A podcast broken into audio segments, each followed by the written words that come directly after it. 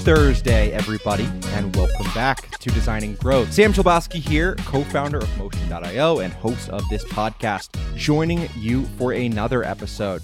On the show today, I am very excited to have Katie Ferro with us. Katie is the owner and founder of Orderly Accounting which is an accounting and bookkeeping service that is online based and for a variety of businesses. So, Katie, first up, how are you doing today? I'm good. Thank you. How are you? Amazing having a beautiful day here in Colorado. It's going to be like 65 and sunny today, which is nice, nice. because it's been super cold out lately. Where are you located, mm-hmm. by the way? South Florida. South Florida. Oh, yeah. So permanently warm. Don't even have to worry about the snow. Yeah, we're like 80. So, Katie, if we could just kind of start off our conversation here today, and you could give me some of the behind the scenes background information about your business, how it came to be, and yeah, I'll just let you take it away. I've been working on trying to condense this, but as most entrepreneurs are, the journey that led me here was a little twisted and surprising. So, my background is in accounting. I am what I call a reformed rule follower. So, for most of my life, it was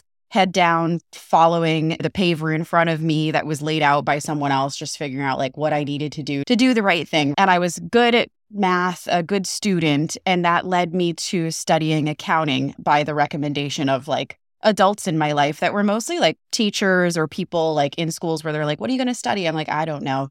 And they're like, you should study accounting because you're good at math. And I'm like, okay. And I really didn't know what accounting was. I don't think most high schoolers would know what accounting was. But I ended up studying accounting. Mm-hmm. And I was, I think it's just relevant in how the story goes, but I was on scholarships. So at the end of that four years, most accounting students go on and they complete a fifth year and they go like straight into Big Four or something like that. But I was out of the scholarship at that point. So I went right to work.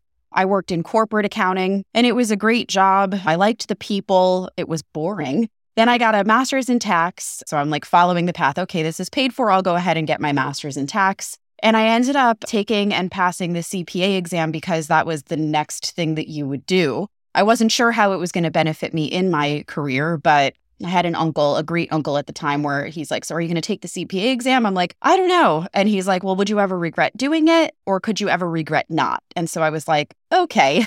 I went and I took the CPA exam, which led me to working at a CPA firm for a couple of tax seasons because you can get out of a master's in accounting, master's in tax, and still not know anything about how to actually prepare a tax return. So, my idea at the time was that at some point I'd be doing taxes from home with kids, which makes me laugh because it's really impossible. I have three kids now, but I had this disillusioned idea of what any of that would look like. So, I'm like, let me go to a CPA firm, learn a little bit about taxes, and figure that out. That was a great couple of seasons. I learned a lot about small businesses. My history before that was working for really big corporations, which kind of doesn't give you the pulse on a small business owner. So we worked with a lot of small business owners, helping them get set up.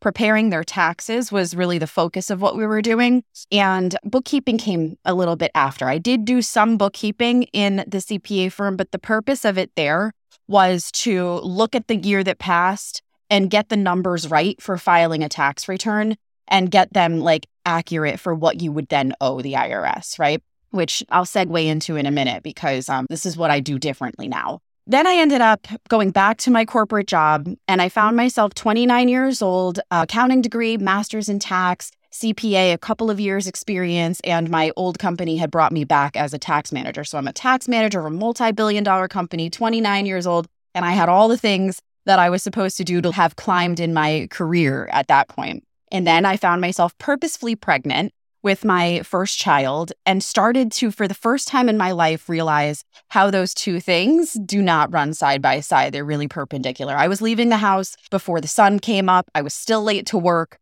I was commuting an hour each way each day. And I was like getting home after dark. And I started to think about how impractical that was. But I still didn't have any plan. And for me, even though I was really inspired working with small business owners. And I always thought they were like so brave and bold. And I loved seeing their numbers at the end of the year and the things that people could do with small business and how much they could make. I thought that was inspiring, but it was always like risky for a rule following accountant. I'm like, I didn't see that for myself. Yeah, but, it's like um, cool that everybody else can do it, but I don't think I can. Yeah. I mean, my whole life was like that. It was really like in the box. This is what you do. I'm 37. And I think now people that are getting out of college, they understand more the opportunities that are there. But for people my age, we were still very much following the path. And I think we're like that generation that's breaking it. But our parents were very much telling us, and just other adults in my life. Really, these conversations didn't quite happen with my parents. They were other adults in my life, but it was like, do what's safe, right? And then the type of person who would be an accountant who likes math and logic and a right answer. And I know this because half of my business now is helping bookkeepers break out and do what I did and start a bookkeeping business and surpass your corporate salary working half the hours. So I know that this is not just a thing for me, but the tendency that would lean towards studying accounting in the first place makes you somebody that's conservative with your risks and wants something that you believe is secure. And I say that like that because it's really not secure to have all of your eggs in one corporate basket somewhere, one company, and they're the ones that are keeping everything afloat. You never know how that business is doing, and that's your entire livelihood. It's actually super risky, but they tell us that it's safe. And so we do what we think is safe. So that was me. And I wasn't scheming, how do I make money on my own? But fate led me to being home. Halfway through my pregnancy, I got in a car accident commuting to work. I was the oh, no. third car in a four car pileup. We were okay. We were going, you know, the 10 miles an hour that we'd be going. So I wasn't injured. No airbags went off, but I was sobbing on the side of the road thinking, okay, this is unrealistic. It's not safe for me to even drive to work. And how am I going to do this when I have a baby in daycare? And I didn't even know what motherhood was really going to look like because neither one of those things were at all practical. Dropping your kid off at 7 a.m., an hour away from you, or commuting with a baby, like neither one was possible. I know people do it, but it's still an impossible thing that they're doing every day. Literally the next day, which was a Friday, my boss was a really great guy. He's like, Katie, take the day off. Don't come in, relax, take care of yourself, and come back Monday. So I'm out of the office on Friday and the buzz is going on in my corporate world. I'm getting text messages like, our company announced a voluntary separation plan, had nothing to do with me. If you had been at the company for five years and if you combined like my two periods there, I met that criteria. If you'd been with the company for five years, you had the option to stay on until an undetermined time and choose to quit, take a severance that was like a third of my annual salary as a bonus, and then 12 weeks. So I knew I had to take that, especially with the two things back to back. I'm like, this is not a coincidence. I need to do this. I need to leave. This is obvious. This is a huge parachute into being home and then figuring out what happens next. And I'll say it was still a really hard decision for me to make because I felt, and I was selling my career for this amount of money that was nice to have that would expire after six months. I would no longer have my career. You don't leave a position like that after being there for a year, have a baby or two or three, which I did, and then come back to corporate and pick it up like nothing happened, especially in South Florida, where it's not like you're in a major hub of a lot of corporate headquarters and you're going to go. And I'm not a person that's going to move for a job. I still didn't have a plan because I was very much in the weeds of new motherhood.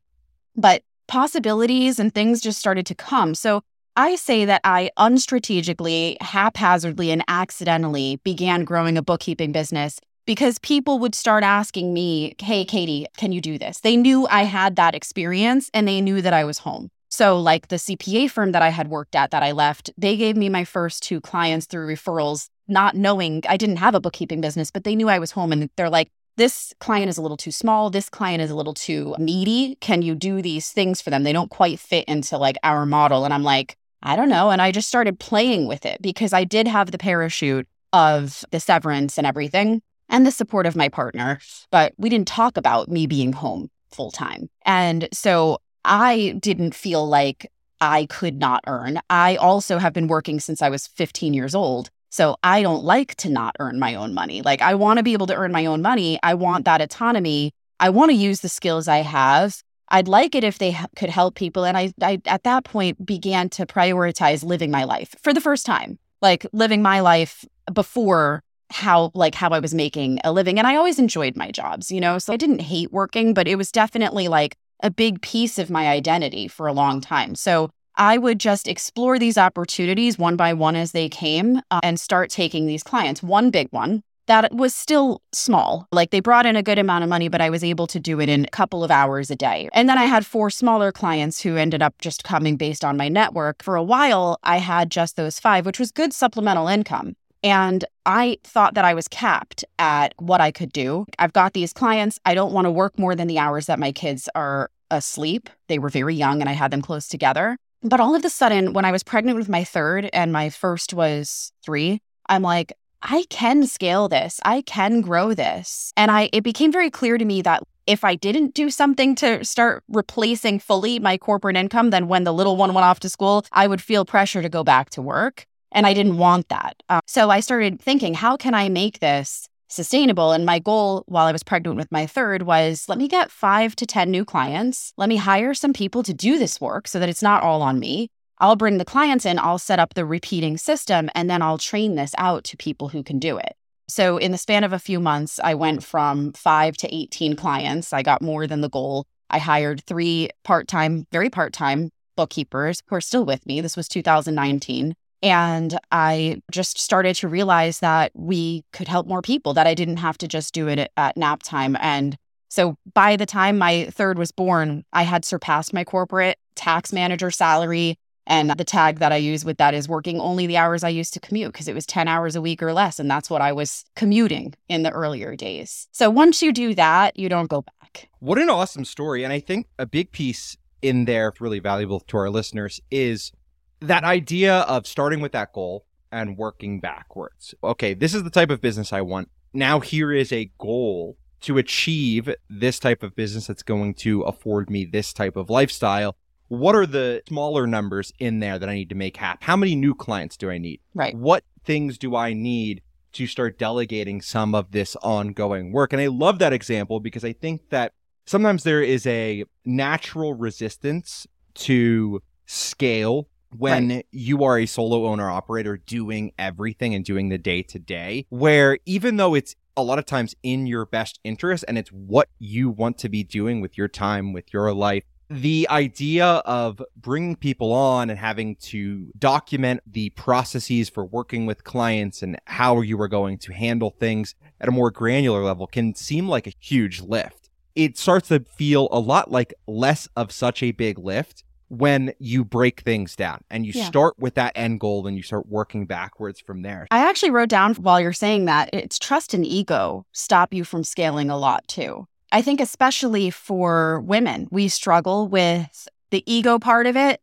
First, we do this in both ways. Like we put ourselves on a pedestal while also putting ourselves down. So it'll be yeah. like, all of our clients only want to work with me. Get over yourself. And then the other side of it is like just pressure. We're putting pressure on ourselves and we feel like we can't ask for help. And then we don't think that our clients will want to work with our team because we think that they only want to work with us. If you pretend that you're going to do it all of yourself and you don't tell them you have a team and you're not being honest with them, then yeah, you might have a problem. But if you tell them how you work, then they know that this is in their best interest because you're not the single point of failure in your business and everything doesn't ride on you. They'll probably feel better to know that you're supported so that their needs get met. And the other part of it is trust. And trust can be I think an issue with ourselves, like you mentioned, documenting processes. We don't have our process organized. No wonder we can't train it out. And no wonder we would worry if somebody is going to come in and mess it all up.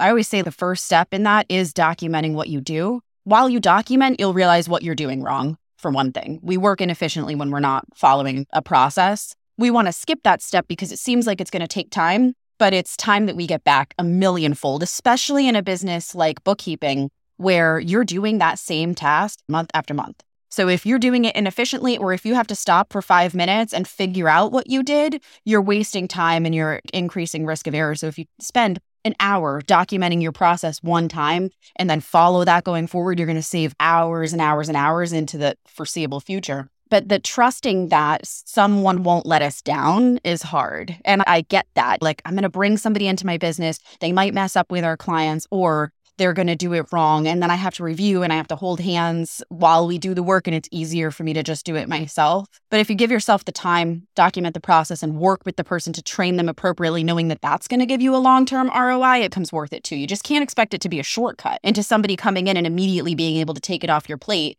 to the level that you do it. The way that you phrase that, that trust and ego piece, That is such a concise and clear way to say that because I, I, can see it firsthand. It's hard to delegate things. There's a lot of mental hurdles that you put up in addition to the hurdles that are just a ramification of your limited bandwidth a lot of right. times when it comes to process documentation and setting these things up. And that's why I think that for anybody who wants to be an entrepreneur long term and wants to scale a team, I think the more that you can do along the way to chip away at some of those big lifts and have that sort of end vision in mind, the happier you're going to be. I would love to dig even a level deeper into this. I know that you work with a number of industries, but a lot of times small businesses. Is is that right? Yeah, that's really where I prefer to focus. So most of my clients on the bookkeeping side are solopreneurs. Mm-hmm. They're in business by themselves. And I mean, I have a couple where that's not the case. They have partners, some is, are family businesses, but for the most part, it's the solo business owner. What are some things that you see are mistakes that solo owner operators make when it comes to bookkeeping and accounting? What are the yeah. things that if I'm launching a business tomorrow, you would want me to know or be aware of? Yeah. So the first thing is that my clients are ahead of the game because they have a bookkeeper. That means that they're actually looking at their numbers. For the most part, on 99% of client calls I get to, which by the way, they're only a tier below the clients that get bookkeepers because they're talking to a bookkeeper, most of them don't have a system in place. They're not looking at their numbers it becomes like year end and then they're trying to put them together just for tax purposes. So that goes back to me saying that's what we did in the CPA firm a lot was go back through the history. You you have to file a tax return. You don't have to do bookkeeping for your small business. You should, but you don't have to and you won't get in any trouble for not doing it. It's not a requirement. If you're the only owner, no one's going to come and be asking you to, to get it together. So you're going to neglect it. So the number one thing that business owners do with bookkeeping is neglect it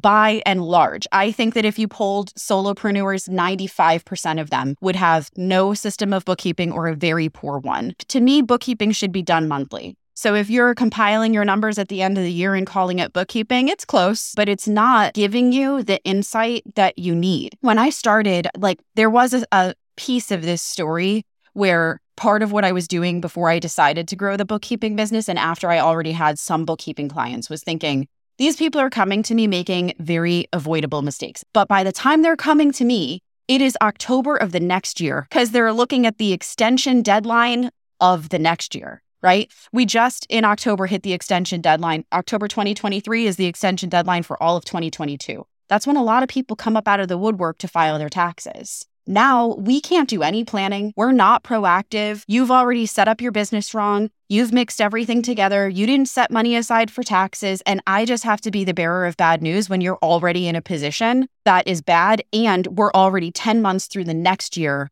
and you're still making those same mistakes. So sometimes, and I've seen it, like this is the thing that can send people back to working for the man, right? This is the thing that after two years, you realize I made money but then I spent it.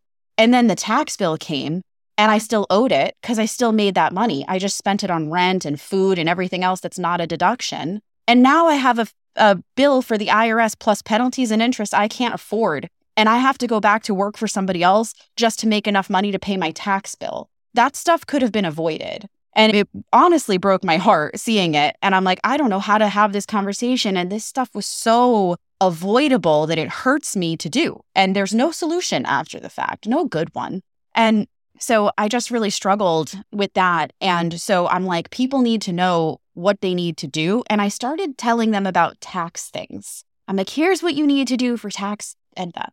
And I felt like uh, then I was having a hard time getting anyone to listen to things that they should not mess up with taxes. It just wasn't where everybody's focus is. Everybody's focus when they're starting a business is on hopefully their skill. It's important. You need to be good at what you're doing. And then sales, and then delivering that, and then hiring a team and marketing and like stuff like that. But the finances are always an afterthought. And to be honest, I can see how it happens. You're in a rat race of trying to keep up with just bringing money in, and you think bringing money in will be the solution. But if you're not looking at the money going out, you also don't have any accurate gauge of what you should be charging and then that's a problem, right?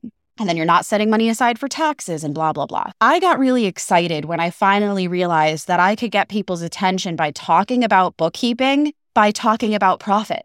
because the the whole statement is profit and loss. That's really simple, right? If we don't know what we're profiting, we have no idea what we're doing. And if we're not profiting and we're running ourselves into the ground, we're not ever going to reach the goal that we're set out to do. Almost everybody starts a business for some form of freedom freedom from debt, time, freedom to travel, freedom of our schedule, whatever it is, we're looking for freedom. If you're running a business that is not profiting enough to pay for your life or losing money, you are actually going in the opposite direction. You're getting into debt, you're spending more time, you have less money, and you don't have a picture of it because you're not looking at what you're making. So, on a monthly basis, if you just totaled up what you brought in and what you spent and looked at it, even if it was in a simple spreadsheet, and I do sell one in case anybody's listening, we can share a link for them. Yep. But there is a DIY template that you can just put in your income and expense and it'll total it up and put it into categories for you. And you'll have the visibility to know how are you doing at the end of the day? Because most people know their sales. Most people know what they made last month in sales.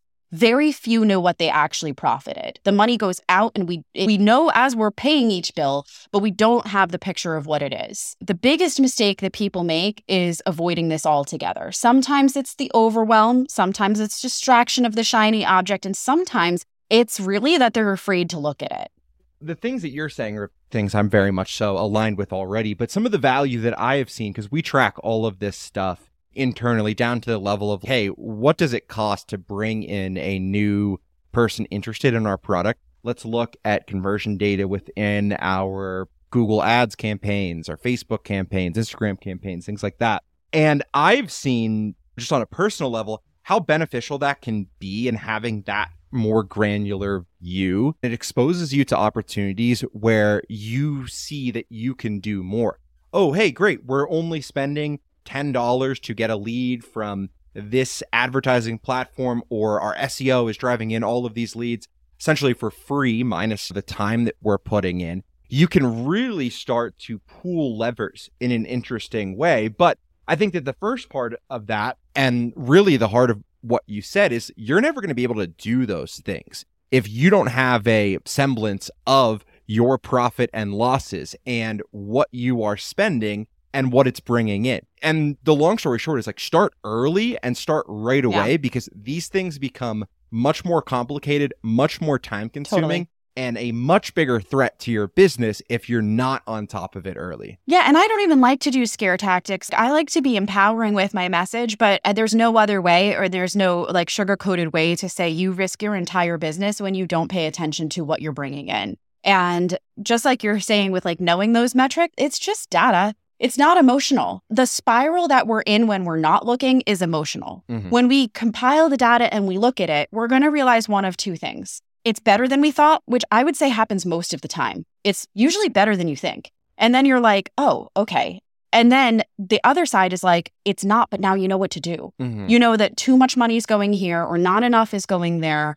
Or, you know, you need to increase your prices. You don't really know that until you look at what you keep at the end of the day. I think, especially as service based business owners, because we don't have a cost to look at, especially if you're doing your own work. You can see it in your team if you're paying a team an hourly rate. But if you're doing a job, you're charging a fee, and then you just have some miscellaneous expenses, it's very hard for you to get an idea of what you should actually charge. When you see what you're left with, you can see like the bank fees added up, the tax piece I didn't factor in appropriately, and blah, blah, blah. And at the end of the day, there were these costs in this team. And so I need to be charging this much in order for me to bring in what I'm looking to actually bring in. And then that piece of not knowing what to charge becomes less emotional also. And you can say, this is what I need to charge so that I make work, like I make the money that I'm trying to make so that I can continue to do the thing that I'm doing. Because if you're not charging enough, you can't stay in business. And chances are you're doing this for your own outcome of what the business can provide. But I don't meet a lot of uh, entrepreneurs who also aren't doing it because they have a level of service on their heart and they cannot fulfill that mission with an unprofitable business. You just can't do it. So that's the number one thing is avoiding it. And I just want to give that clarity of why we can't ignore it and why bookkeeping is more fun than taxes because taxes are just a piece of it. When your bookkeeping's in order, tax is going to be easier and you're going to be able to have a better idea of how to budget for it and not be surprised. But tax is just this thing we know we need to do, where bookkeeping is something that we can do to see how are we actually doing and how can we improve this thing? So, one of the simplest things that you can do to help your business and make your bookkeeping easy is keep everything separate. And it's shocking how many people don't do this. Some do, and others don't. And then others will have the business bank account, but they use it and they swipe for everything. You just want to get a separate account for business, a separate bank account, and separate credit cards that are used exclusively for business. If you're receiving money through Stripe, PayPal, whatever, you want those transfers to be going into your business checking account.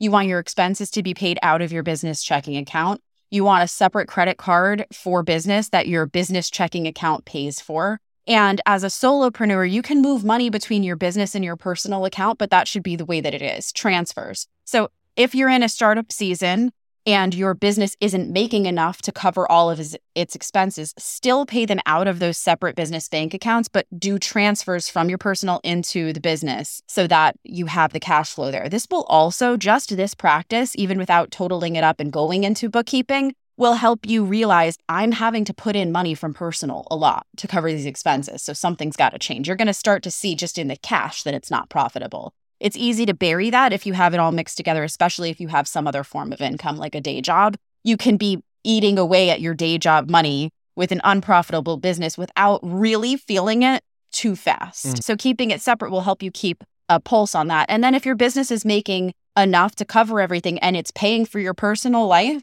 then just do a transfer back to your personal to pay for your personal expenses out of your personal. This step should be done especially as you grow. If you're going to become an S Corp to save money, this is a bigger conversation than we can get into today. I do have a podcast episode on it. We can link up if yep. people are curious about what an S Corp is and how it can save you money and when it is and is not right for you. But if you want to get to the path of becoming an S Corp, which I think should be the goal because it's a profit based goal, so you want to make enough to make that election worth it, then you don't want to be mixing your business and your personal. You want to treat them as two separate entities. So it's good to get in that habit. But the biggest practical tip for why you're going to feel a difference today is even if you don't use bookkeeping software and even if you don't hire a bookkeeper, you'll be able to pull those statements and the transactions and easily total them up into something like a uh, Google Sheets template to keep track of your income and expenses without having to dig through all of your accounts and figure it out that specific piece of advice when like working towards the S corp I think is a really good piece of advice. I don't hear a lot of folks discuss quite frankly and we will link to that episode in the show notes of this episode so everybody can go back and check that out.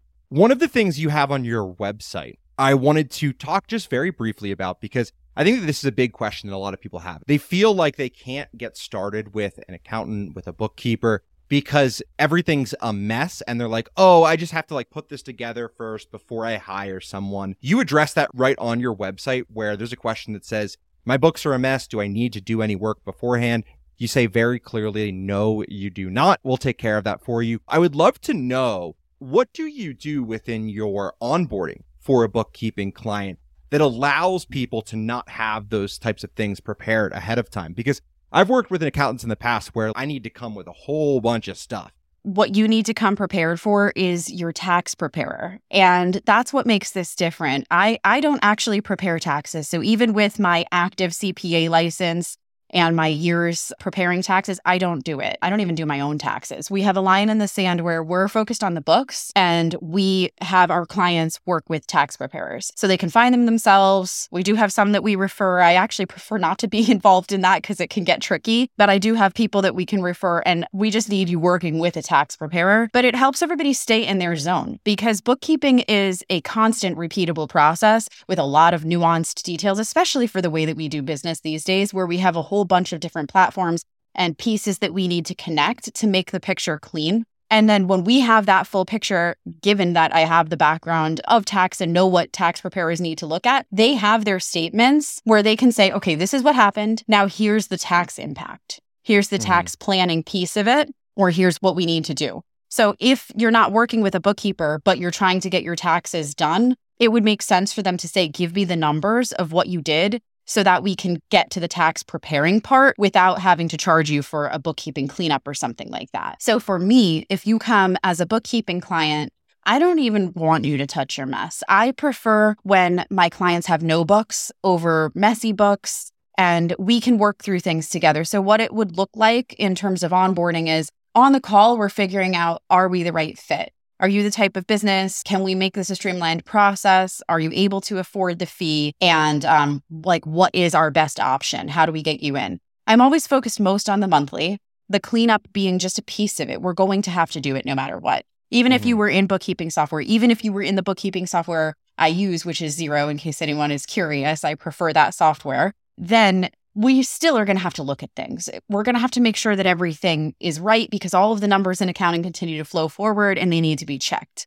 So mm-hmm. when I mm-hmm. can start with a blank slate and come in, that's fine. Even if you've been commingling your business and your personal on an onboarding call, we would be looking at that. I'd either be extracting data out and we'd be figuring out what's business and personal, and I would have a way of getting it into the software, or we would be looking at mostly business data and figuring out what's personal and coding it that way and we'd be mostly focused on going forward. So, like, we're going to deal with the mess and then we're going to stop creating the mess. And you wouldn't know that. The average business owner wouldn't know what the mess is or how to stop fixing it. People have a lot of shame around what their numbers look like, but I'm not the only bookkeeper that will say, I don't care what this looks like. I would never expect it to look good. You're not an accountant and you're not alone. There's nothing unique about this. It's like being a gynecologist and somebody being afraid. It's like we've seen it a million times before. This is the job. People come to us with messy books. Our job is to make them unmessy. And I think that's the biggest piece for overcoming those potential feelings of discomfort of somebody taking a peek behind the curtain to see what your books, what your numbers look like,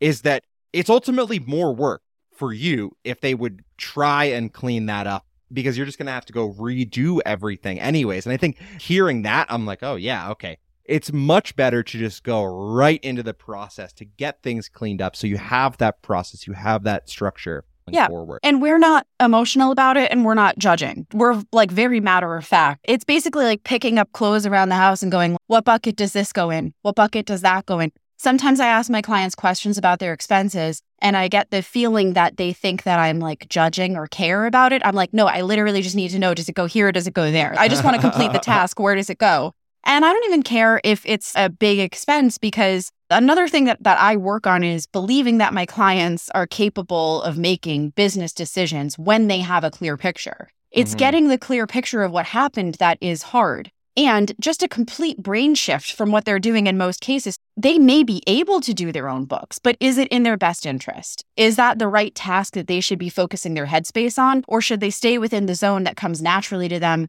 that is the thing that's their bread and butter and let this get done so that they can then look at a very simple profit and mm-hmm. loss or balance sheet when they know what these things are. And then they're able to see that made a lot of money and I like it. That made a lot of money and I hate it. And if I stopped doing that thing, I could do more of this thing and make more money. Like they know what to do and they know what the expenses felt like. They know what they got out of it and they know if they should keep that or not. They know if they're investing in something that's going to have a future ROI. I honestly can't know that from the numbers. I can't know if your business decision is a good decision or not just from the numbers. But I do trust my clients to make their own business decisions when they have the picture. You, like at the end of the day, are coming in there not to consult them on what they are spending money on, but to help them organize those expenses and gain a clear picture so they can keep making decisions as their business grows and moves forward. So I really appreciate your thought process behind and the way that you explain that. We're almost out of time here, Katie. It's been amazing talking to you. I've learned a lot myself too, best practices and things to strive for when it comes to business finances. So thank you so much for sharing your time and your expertise. If people want to learn more about you, connect with you, learn more about the work that you are doing, where should they go on the internet to find you? Instagram's the best place to connect, which is at Orderly Accounting by Katie. And you can always just head to my website for everything else, which is just my name, katieferro.com. Amazing stuff. Thank you so much. We will put links to those things in the show notes of this episode. With that, Katie, my final question here to wrap things up today is fun one, is tradition on our show. Within the last year, give me one for each category. Best things you Ooh. have read, watched, and listened to. Oh no all of the above. I thought you were just going to ask one. With Read, I'm just going to say the Four Agreements, even though I didn't read it this year, but it is just always my standing favorite and something that I refer back to all the time. Might not be what you would expect from a bookkeeper or accountant, but I just find that book to be like the greatest